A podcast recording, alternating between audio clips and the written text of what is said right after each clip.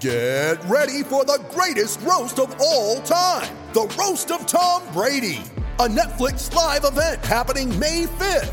Hosted by Kevin Hart, the seven time world champion gets his cleats held to the fire by famous friends and frenemies on an unforgettable night where everything is fair game. Tune in on May 5th at 5 p.m. Pacific time for the Roast of Tom Brady, live only on Netflix. You ready? Showtime. On May 3rd, summer starts with The Fall Guy. Let's do it later. Let's drink a spicy margarita. Make some bad decisions. Yes. Audiences are falling in love with the most entertaining film of the year. Fall guy. Fall guy. Fall guy. That's what the poster said. See Ryan Gosling and Emily Blunt in the movie critics say exists to make you happy. Trying to make it out? Nope. Because I don't either. It's not what I'm into right now. What are you into? Talking. Yeah. The Fall Guy. Only in theaters May 3rd. Rated PG 13. Coming to you from Classic City, the capital of the Bulldog Nation. It's time for another edition of the podcast designed for the most die-hard Georgia fans in the country.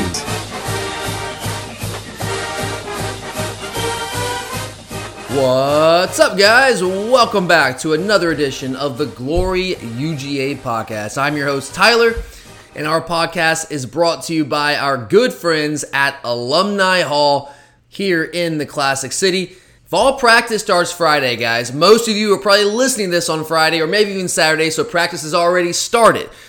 So things are getting real, guys. The season is almost here, and that means it's time for you to gear up and get your 2021 game day gear before the dogs hit the field in Charlotte against the Clemson Tigers. And Alumni Hall is the absolute best place to do that game day shopping. I'm serious, guys. I've been shopping at Alumni Hall for years and years and years. Actually, so many years that I can't even remember how many years it has been. Basically, since it opened, whenever that was, five, six, seven years ago. It's been a while, but since they've opened, I have been a loyal patron essentially since day one. I went there the first time and I was I was hooked, man. It's like, oh my god, they have everything I could ever want right here in the classic city. And even if you're not local here in Athens, it doesn't matter, guys. Everything that they have in stores is also available online. Right now, they're actually offering a flash sale for free shipping right now through the end of this week. So jump on that.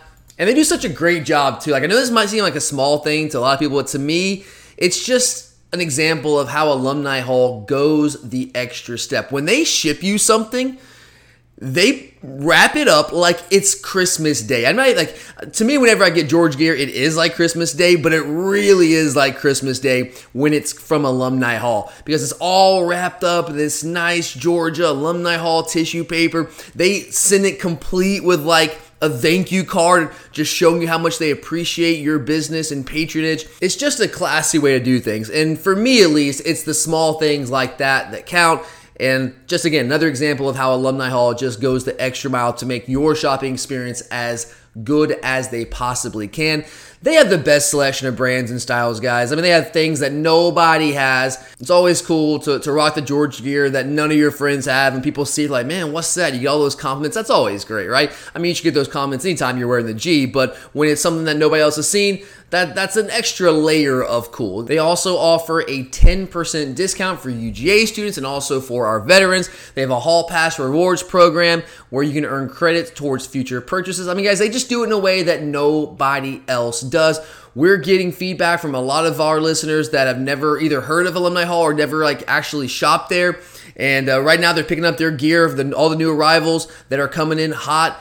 And uh, we're getting a lot of great feedback on their experiences, the things they're getting, the prices, all the gear, all of that stuff. So don't be too late, guys. The new arrivals, they're coming in more and more every single week, and that's going to continue probably the next couple of weeks. But you want to make sure you get yours before those new arrivals are sold out because they go fast. So again, that's Alumni Hall in the Epps Bridge Shopping Center in Athens, or just at alumnihall.com.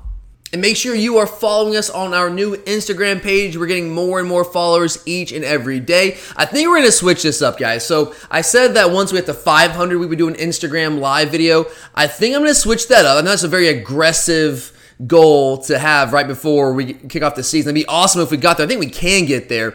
But I also want to reward all you guys that have, been, that have been loyal listeners and are following us and doing everything that you can to help us out. We appreciate it so much. So here's the new deal. Every time we get to a, a another hundred followers on Instagram. So right now we're like 175. Once we get to 200, I will do an Instagram live. Then once we get to 300, I'll do another one. Once we get to 400, I'll do another one. That way, we hopefully as we gain more and more followers as we approach the season. We'll get a couple of those in. I think it'd be a lot of fun and a way for me to interact with you guys. Um, I don't know how that'll go. It'll be my first time doing Instagram Live, but we'll figure it out. We'll have a lot of fun doing that. So make sure you're following us there. We've got a lot of great content that we're posting every single day. And once the season hits, man, we're gonna have a lot of great content, especially on those actual football weekends. So make sure you're following us there. It's at Glory UGA Podcast. You can follow us on Twitter at Glory underscore UGA Podcast. You can follow the Glory UGA Podcast Facebook page as well. We always appreciate all that support, guys. Everything you do, we really do. But all right, let's get to the reason you guys actually tuned in, and that is the latest edition of our summer Scouting the Enemy series. Today, we are focusing on the Arkansas Razorbacks as we make our way through the 2021 Georgia football schedule. Now, I know what a lot of you did as soon as the 2021 schedule was released back in, well, that was late January, I think. I know what you did. You pulled up the schedule online because I do the same thing. You pulled up the schedule online, you started at the top, you worked your way down, counting up the wins on the schedule, right? Sound familiar? And I know every single one of you out there, you got to that Arkansas game, week five, and emphatically said, win, as soon as you saw that running hog on the helmet. Sound about right, huh? Sound about right? I, I mean, I did. I'm not gonna lie. I did the same thing. Like you, you don't even think about it. It's almost like a reflex, automatic win. Georgia, like, like Georgia just doesn't lose to Arkansas, right? I mean, after all, this is a program that went three and seven last season after having not won a single SEC game in their previous 20 tries. Like, that's not even Vanderbilt level stuff. That's like a level below Vanderbilt. I mean, you see them on the schedule and you're like, automatic win. The dogs can't lose that team, right? Right? And you're probably right. You're probably right. You're almost certainly right. But, but, don't sleep on the hogs this season. Just saying, guys. Just put it out there. Just saying. No, they, they aren't as talented as Georgia. They're not as talented as us. Not even close. No, they, they aren't as deep as us. Not even close. No, their coaching staff isn't as accomplished as ours. Again, not even close. But let's also be clear this is not the same Arkansas program that lost those 20 straight SEC games coming into last season. This is not that same Arkansas program. Sam Pittman's a new sheriff in town. He came in last year, and yeah, they only ended up 3 and 7. But that was a very different Arkansas team. All you do is watch one game. You guys watch. At the very least, you watched the first game, right? Where we went down to Fayetteville and uh, kind of sleptwalk through that first half. Kind of biting our nails there for a little bit before we pulled away in the second half. But Pittman came in and give him credit here. He breathed some new life into this Arkansas program. He brought in two fantastic coordinators. He's not doing this by himself. Two great coordinators, great hires, and Barry Odom on defense and Kendall Briles on offense. Sam Pittman, as you might imagine, the, as a, as an old school throwback offensive line coach, he installed a, a sense of toughness, a sense of belief in that program. And the Hogs, at this point, I believe, are firmly on the come up. Yeah, I know. They went 3 and 7 last season. That's hardly anything to brag about under normal circumstances, and that certainly does not put the fear of God into Bulldog hearts out there. It doesn't. I get that. But that record doesn't necessarily tell the entire story. It's very easy to just pull up the schedule from last year and say, oh, yeah, Arkansas was 3 and 7. They were terrible. We're going to kill them this year. And that's probably the case. We probably will kill them this year. Odds are that's what's going to happen, right? Like if you're a betting man, that's what you would bet on. That's what the odds will tell you to bet on. But if you actually go back and do what I did this offseason and watch every single Arkansas game from last year, it tells you a little bit of a different story than just that what that 3 and 7 record would tell you. This is a team that can be competitive. All right? That's that's in my opinion pretty clear when you go back and watch. I mean, let's let's dig a little deeper on that that three and seven year from last year. Yeah, at the end of the day, they were three and seven, and what did Denny Green used to always say? You are what your record says you are, whatever, right? But like if you look a little deeper, they were actually only seven points and three heartbreaking losses away from being a six and four team. They lost those games, but man, they easily could have gone the other way. They technically lost to Auburn by two. But those of you who watched that game, you know that Arkansas beat Auburn. Arkansas beat Auburn. Auburn won that game because there was, uh, a, as is always the case, week in and week out in the SEC, yet another horrific call. Not only was this a bad call, it was a game changing call. You guys remember what happened here? Bo Nix was trying to spike the football, but he threw a backwards pass. He threw the spike backwards, and that's a lateral. Arkansas recovered, game over, Arkansas wins. But no, the referees did not award Arkansas the football like they should have, so Auburn gets a chance to field goal. They win the game by two. Arkansas won that game, in my opinion. As far as I'm concerned, Arkansas beat Auburn in Auburn last year. Then Arkansas loses to LSU by three.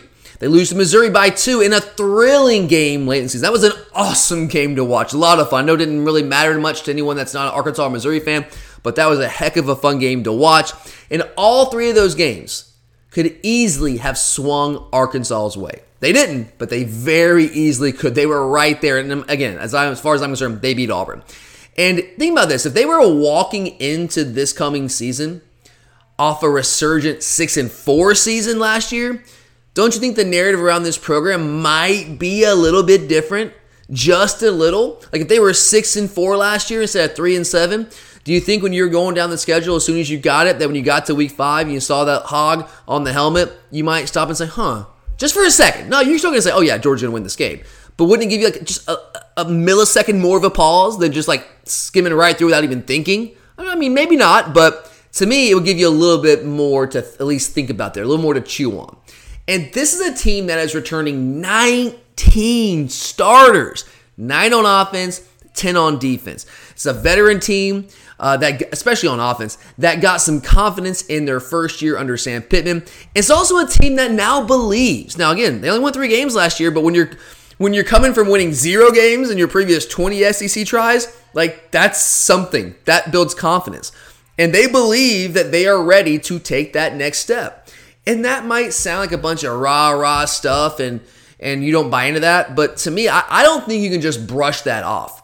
Uh, I absolutely believe that culture, like the culture and the vibe around a program, I believe that matters. Like, no, like it doesn't, it doesn't make players more talented, but what it does do is it makes the offseason more productive. It gives you a little extra juice in that offseason. It leads to maybe just a little more effort out there on the field on game days, and those things can start to add up. I mean, thinking about it this way, guys. Like, if you lose out in a promotion and you have no hope in sight for the future, like you don't think that job's ever going to be open like in the next 20, 30 years? Like, do you work as hard? Do you really? Like, I, I think most people would say probably not. So if you're Arkansas and you're going through this stretch you lost 20 straight games and you just feel defeated every time you go out there, you don't think you have a chance to win an SEC game, like you, you don't work as hard in the offseason. It's not as productive. You don't play quite as hard. Even if it's just a notch below, you don't play quite as hard. But when you start to believe and you think, yeah, man, we have a chance to win these games, you have a little extra kick in your step. And that can be a really powerful thing for a program that had been just downtrodden and beaten down for so long, for two and a half years. Now, does all that make them a major threat to like really realistically come into Athens and pull this upset?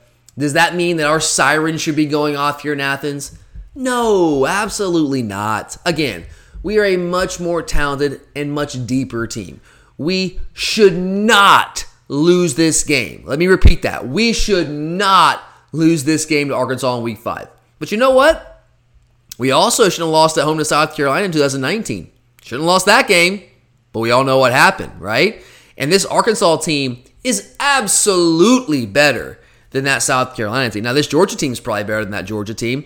But our, hey, if we can lose to South Carolina at home like that, we can lose to Arkansas at home. It's possible. That's what I'm telling you. That's all I'm saying. That's all I'm saying is that we should respect the Arkansas Razorbacks this year. Just respect them. That's all I'm asking, okay? Not that it really matters what we think, but I don't want this narrative to be out there because this kind of bleeds into the team. It really does. That we're just going to walk all over Arkansas. And look, again, probably we're going to blow. We probably should blow them out. We should.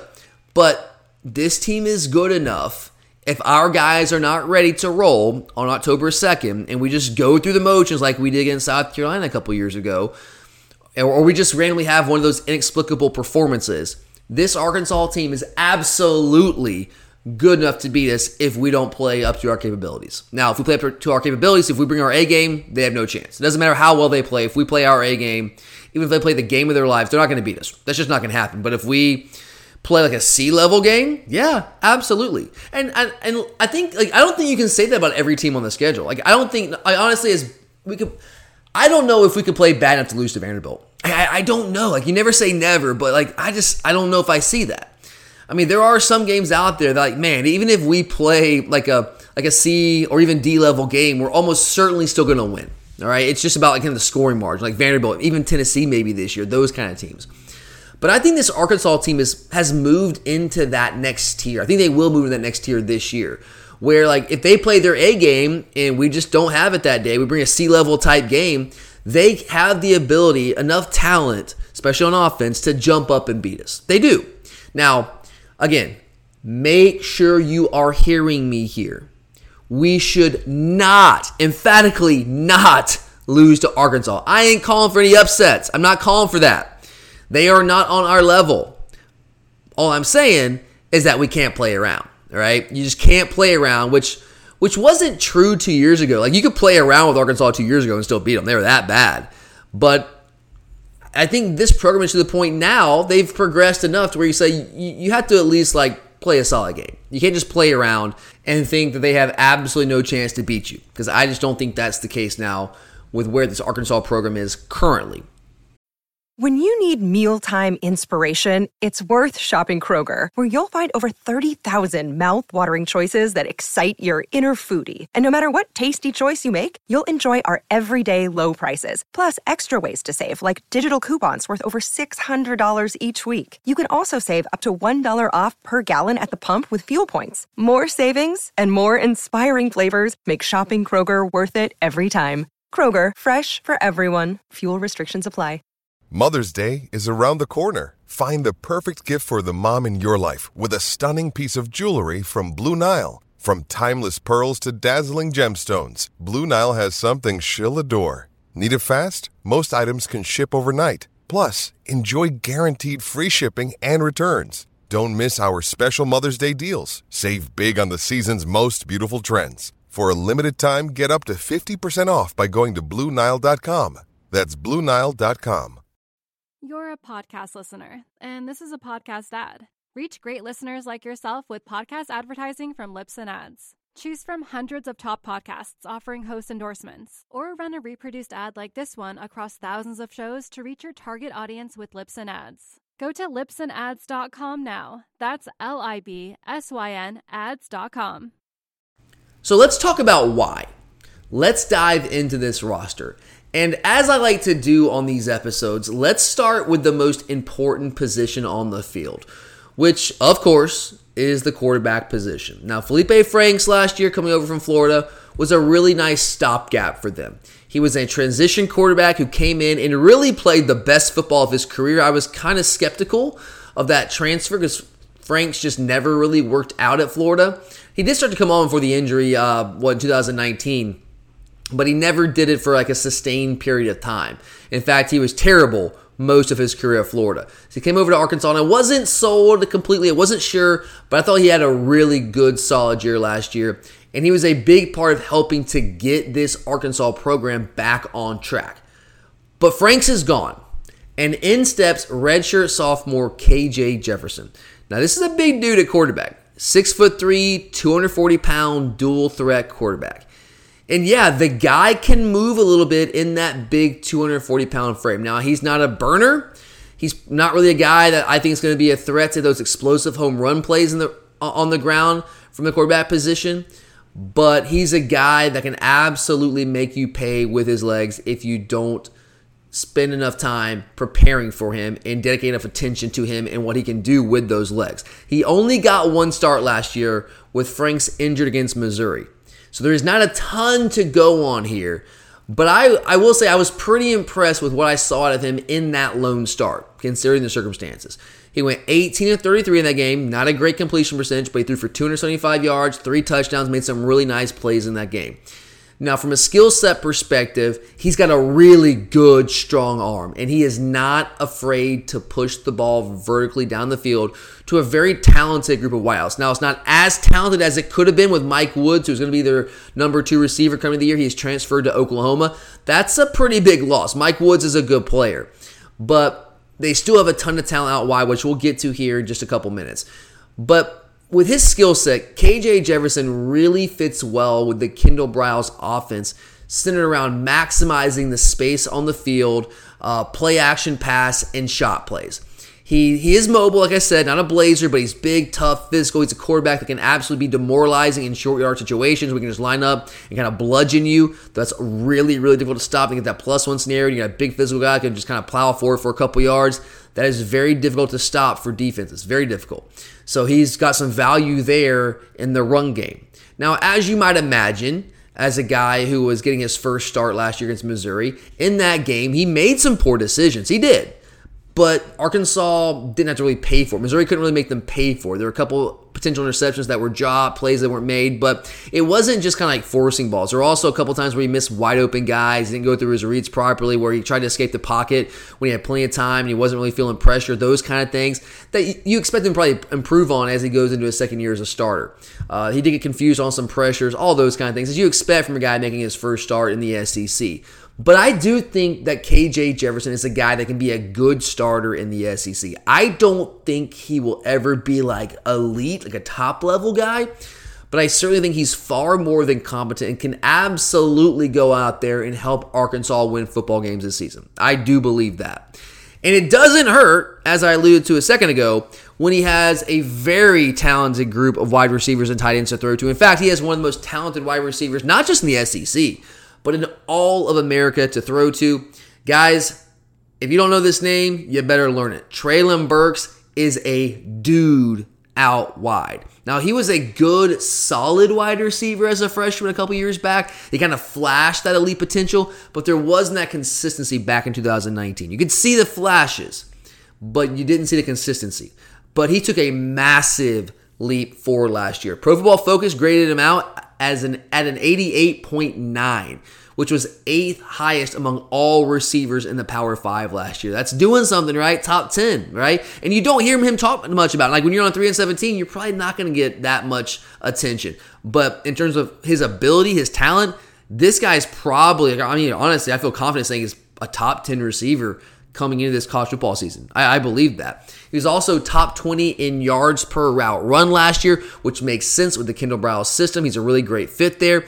He also had 17 catches of 20 plus yards over the last two seasons, which is top 10 in the country over that time span over the past two years. And he's kind of a he's a bigger body guy, 6'3, about 225, but he can move, man. He's also really effective on slant routes, on those RPO slant routes, especially. Uh, and it's tough for defenses to defend because when he threatens you deep like he does, 17 catches of 20 plus yards over the last two years, top 20 in the country in yards per route run, you got to play off him a little bit, right? You got to play off him because he, he threatens you vertically.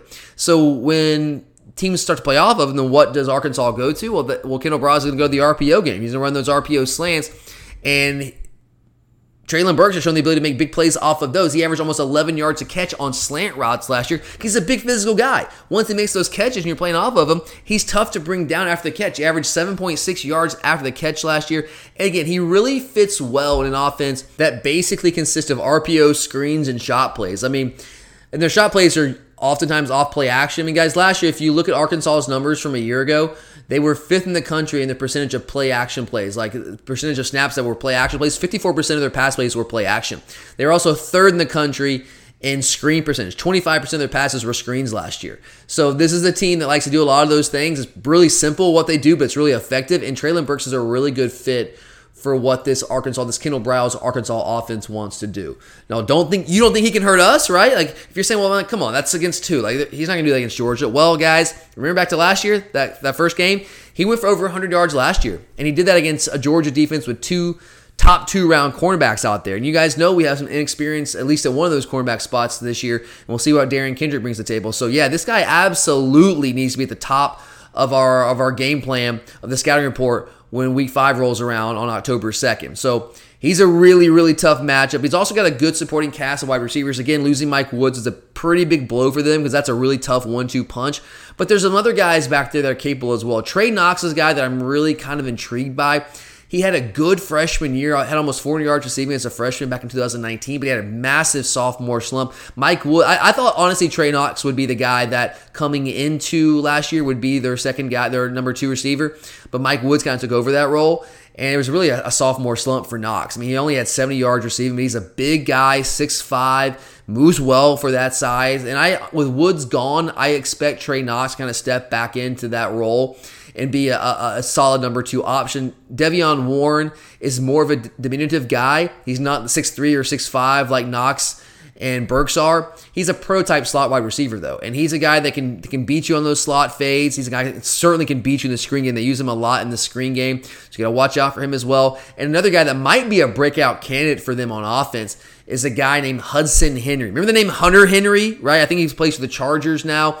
Played Arkansas years ago in the Bret Bielema years. Hudson Henry is his younger brother, and like Hunter, Hudson is kind of a modern tight end. He was banged up a lot last year, but when he was healthy and playing, this is a guy that certainly can do a lot of things out there. Can play in line, can flex him out, do a lot of those kind of modern tight end type things with him. He showed a lot of toughness last year, also trying to battle through some of those injuries. But watch out for Hudson here. He's a guy that can certainly be a major matchup problem for defenses in the 2021 season. So a lot of weapons out wide. And I also really like their starting running back as well. Trelon Smith did not enter last season as the starter but he finished that way. It was Rakeem Boyd was supposed to be the guy for them last year, coming the year, and he got injured early on. But Trelon Smith came in, and they didn't really skip a beat. Now, Trelon Smith is, is a smaller running back. He's 5'9, 190 pounds, but he still led the the Razorbacks in rushing despite only making four starts. And really, those were all at the end of the season. He had 710 yards rushing, 5.2 yards per catch, yeah, or 5.2 yards per rush. And yeah, he's a smaller guy. Yeah, for sure. 5'9, 190. That's a small dude.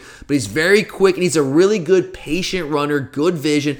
And even though he's smaller, he does run hard. He has some physicality to his game for a guy that size. He's also a really good wide receiver out of the backfield. So they're they're really kind of stacked, I think, at the skill positions. This is a team that can be certainly dangerous offensively. And if you look at their running game, Trelon Smith is running behind a very experienced offensive line that has seven players with starting experience returning. And guys, we all know, we all know what Sam Pittman is. He's an offensive line guy by trade. We know that firsthand experience here in Athens. Now, Pittman has not had a chance to go out and flex his muscles on the recruiting trail yet and upgrade that talent level on the offensive line. He hasn't had a chance to do that yet. And I think that's his strength. I think he's a good offensive line coach. I think he's a better offensive line recruiter. And we, because we, like we know, we know that's the guy's specialty. But this offensive line is his baby. We know it is. And this is going to be a good unit in year two. Now, they were not spectacular last year. They were middle of the pack in stuff rate and opportunity rate nationally, but they were all the way down in the 100s in power success rate, which means like the percentage of plays, uh, third and fourth down with uh, two yards or less to go that they were actually converting. They also gave up a ton of sacks last year, so I think we could have some success getting after Jefferson, but it's a good, solid, experienced unit. And all in all, this offense this is an offense that took a solid step forward last year. Uh, they were plus 50 yards per game, plus about a, a, half yard per play last year against an all SEC schedule. I have to factor that in as well. They, they did not get to pad stats against the Baby Seals. Uh, they also had a schedule that featured games against Bama, obviously Georgia, A&M, and Florida last year. They played some heavyweight teams last year, and they still improved offensively from where they were the previous year.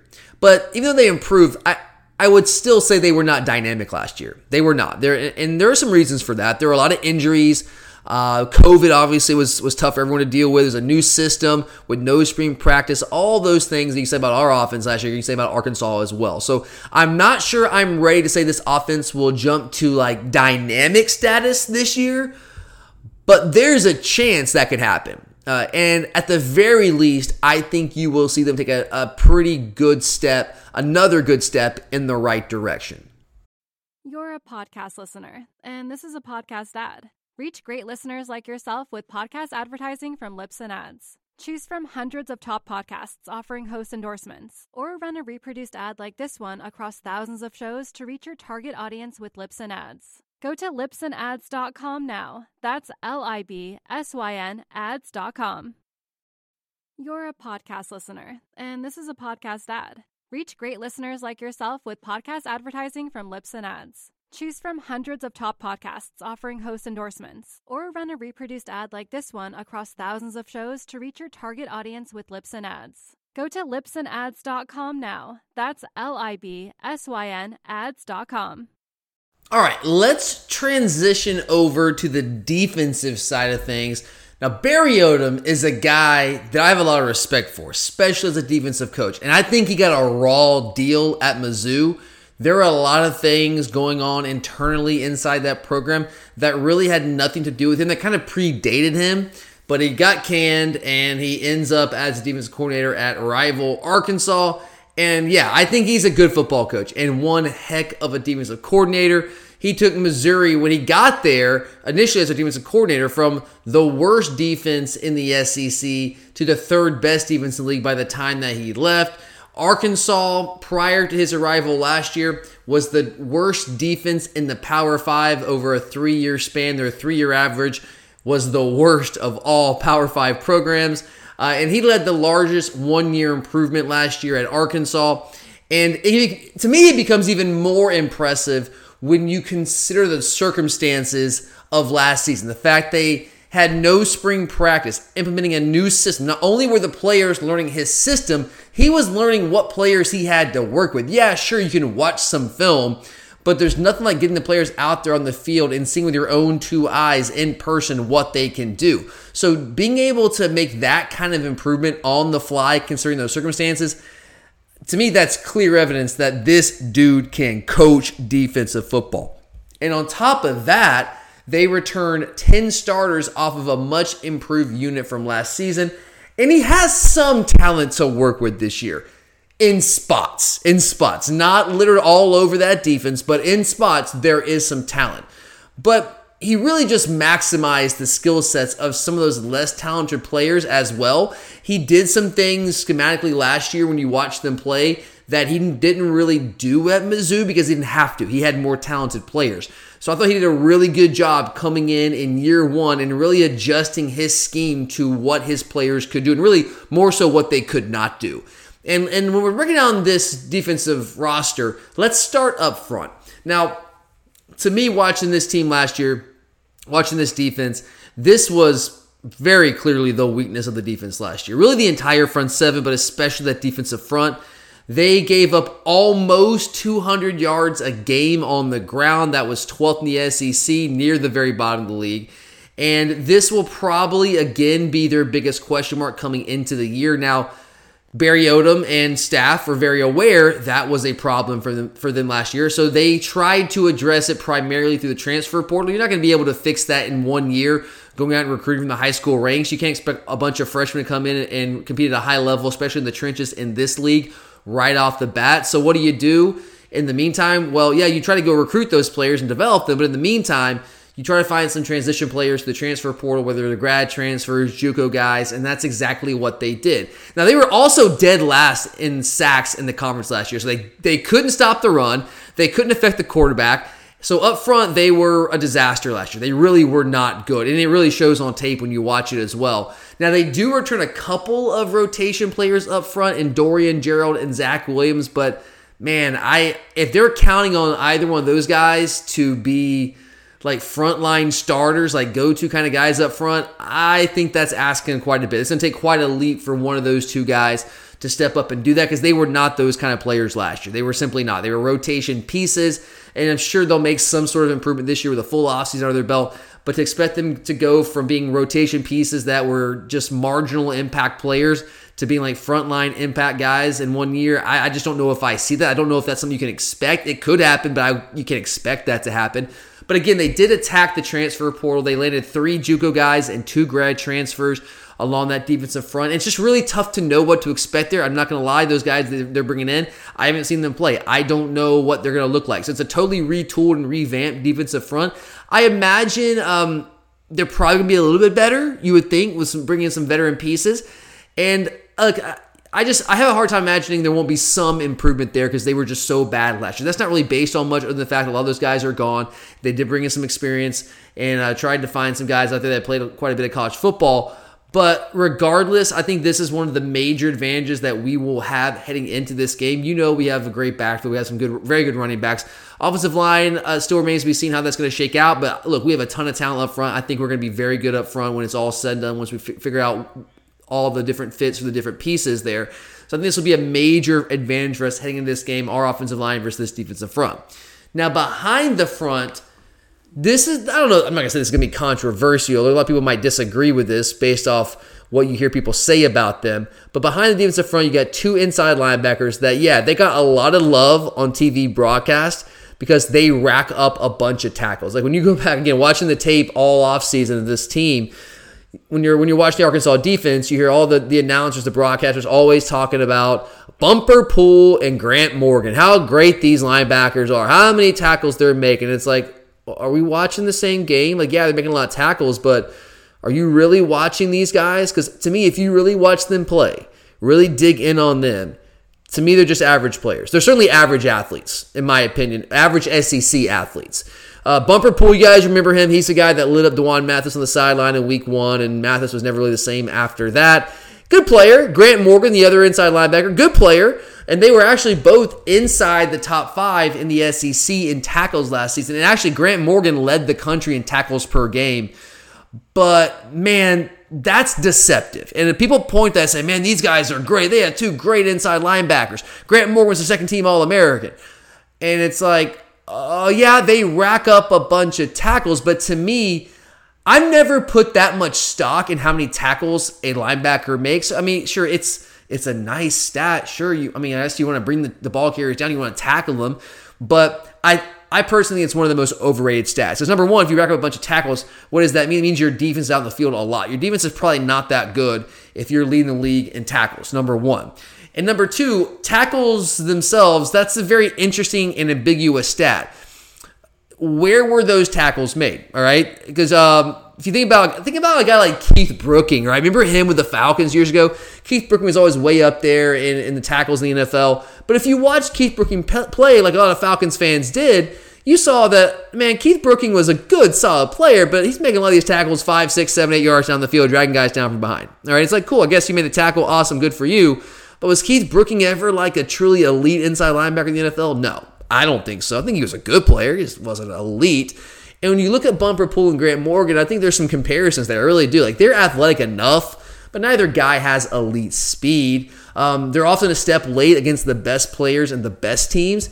Neither one of them. Here's the one of my big issues with both these guys. I think neither one of them, Morgan or Pool, are really that adept at attacking and shedding blockers. They're not really good at that. If you're an offensive lineman or any blocker, if you get your hands on them, chances are you got them beat. And that's really not a great trait for an inside linebacker.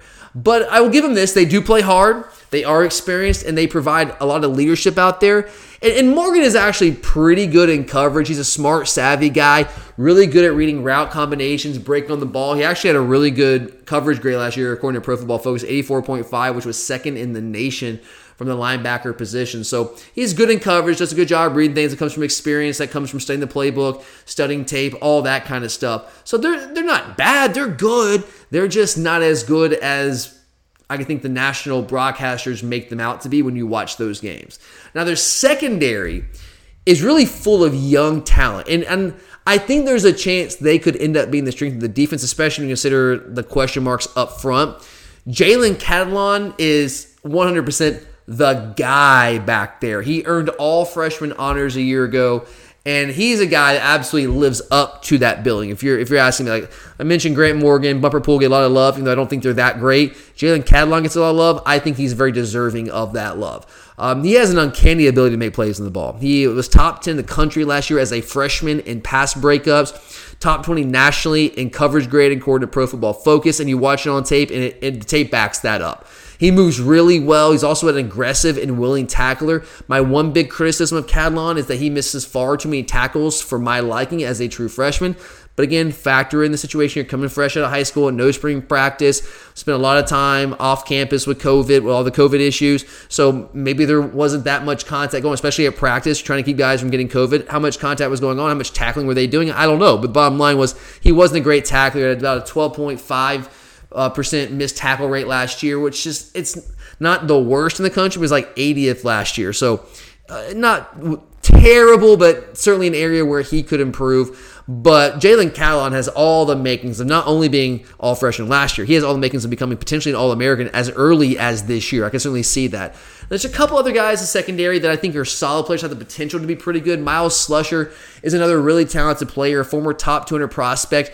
And guys, Arkansas does, especially defensively, they don't get a lot of top 200 prospects. They, that's not what they do. They don't recruit that well. They don't recruit those kind of guys on a consistent basis. But he apparently had a great spring, according to sources around Arkansas, and really made a move this spring. He's a versatile guy, can play safety, can play cornerback. It'll be interesting to see where he ultimately lines up. But I think he will factor into the equation. Uh, Montaric Brown is a, is a veteran on this team. I think he's been around since like 2017. He's been around for a while. And he quietly had a, he had a really good year last year, a solid year. Now he did get torched by by Texas A&M. He was not good in that game. But if you take that game out of the equation, he ended up ninth in coverage, uh, ninth in coverage grade in the conference last year. So a good solid player, not an elite player.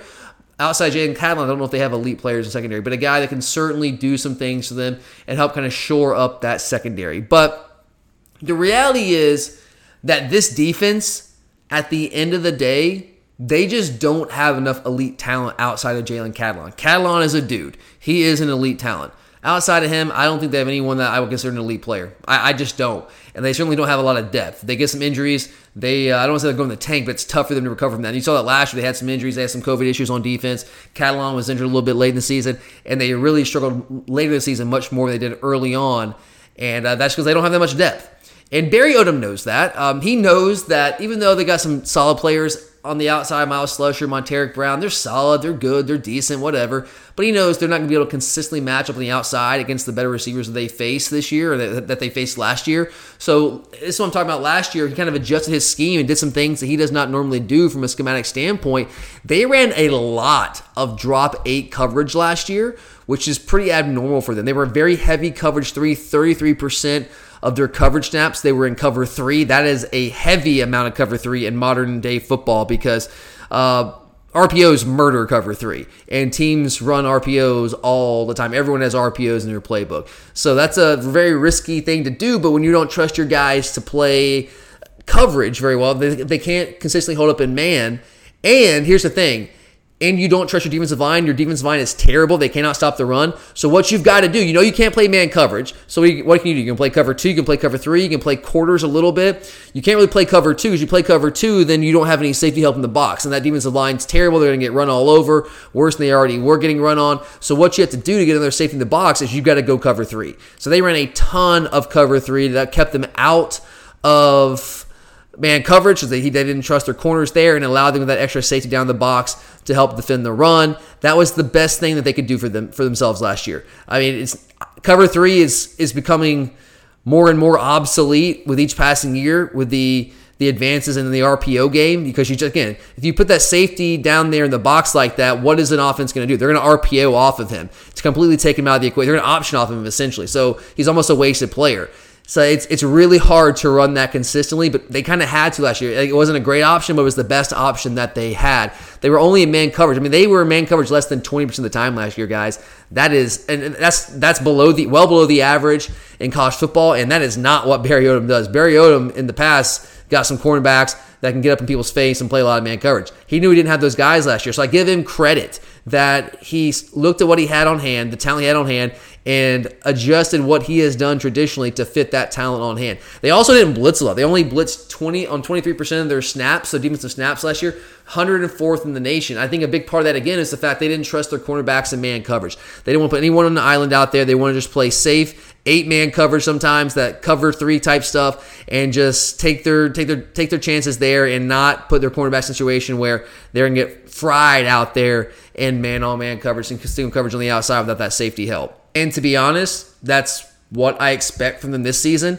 Jalen Catalon is really good. but they're not going to be that great up front. I just don't see it. And they have some solid pieces come back in the secondary, but not, none of those guys are really like elite. They weren't last year, and I don't expect them to make that kind of jump this year. So I'm sure they won't run as much cover three with a, with a full offseason under their belt. They'll probably vary it up a little bit, but I do expect them to do a lot of the same kind of zone looks from last year try to stay out of man as much as possible. I just don't think they have the personnel there right now. Now they'll try to recruit to that. We'll see if they'll be able to do it, but you're not going to be able to fix all those deficiencies in one year just going out and recruiting guys from the high school ranks. So I think you'll see a lot of the same thing from them as last year. But Barry Odom is just a great defensive coordinator, a great coach, and at the very least they're going to be solid. They're going to play hard and uh, be a good defense that will will will give you all they got and give you a little bit of trouble there if you don't bring your A game.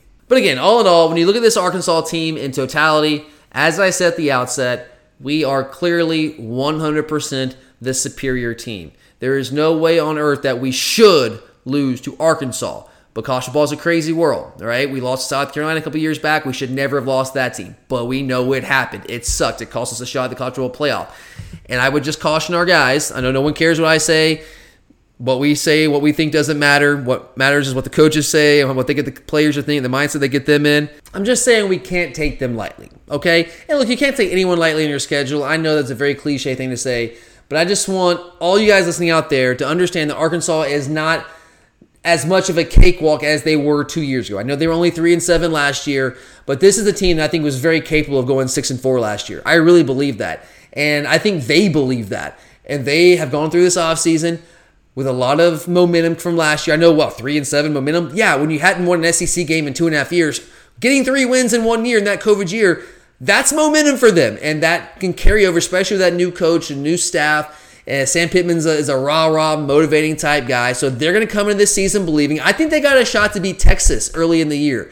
And if they beat Texas, I think week two, if they beat Texas early in the year, that team is going to have a lot of momentum rolling into Athens in week five. They're going to be believing. We just gotta be ready. That's all I'm saying. Now, if we bring our A game, as I said at the outset of the show, it doesn't matter how well they play and how pumped up they are. If we bring our A game, they can't beat us. We're just too talented, too deep. Coaching staff's too good. But if we don't play up to our capabilities, and we've seen it happen to Kirby Smart, if we play, you know, a C level game and they happen to play the best game of their lives, I mean, it, yeah, it's possible they could beat us. I again don't think that's likely. I, I certainly would not bet on that. But let's just respect the Hogs. It's a much better Arkansas program than what we've seen from them the past three, four, five years, really. But all right, guys, that does it for me today here on the Glory UGA podcast. We will be back next week with a, another great group of shows for you. We'll have another mailbag show. Got a couple of questions that we were not able to get to last we want to get to. Feel free to send in more questions. Hit us up on Twitter at glory underscore UGA. You can also send those to us on our new Instagram account, which is at Glory UGA Podcast. Send them to us on Facebook, our Glory UGA Podcast Facebook page. Follow us on all those accounts. That really helps us out. Uh, we're still trying to get our numbers up to 300 five star rating reviews by the start of the season. We're getting closer and closer, guys. I think we're at what 285, 286 right now. So we are getting closer. Thank you to everyone who has done that, who has helped us out there. It's so so helpful. We're so appreciative of that. If you haven't had a chance, um, it would be great if you could help us out there. Just a quick little five star rating review. If you enjoy the show, those things go a long way in helping us continue to bring you our brand of Georgia football talk. So thank you guys. Thanks for all the support. Thanks for listening. Uh, we'll have the mailbag show. Curse and I will be wrapping up uh, the top 20 players list. We'll have numbers one through five. We'll be revealing those, and I'll also have a, the Auburn scouting the enemy episode. So be looking forward to that. I know a lot of you probably excited to listen to that one. Auburn's always a big game, big rival on the schedule, so we'll have all that fun stuff for you guys next week. But have a great weekend, guys. Enjoy it. Just got a couple of Saturdays left, and then Georgia football will be back. Actually, just a, I think, what, three Saturdays if you include this weekend before we have college football back, before week zero is back. So, guys, it is here, man. It's just around the corner, and uh, I can't wait, man. But thanks for listening. I'm Tyler, and as always, go dogs.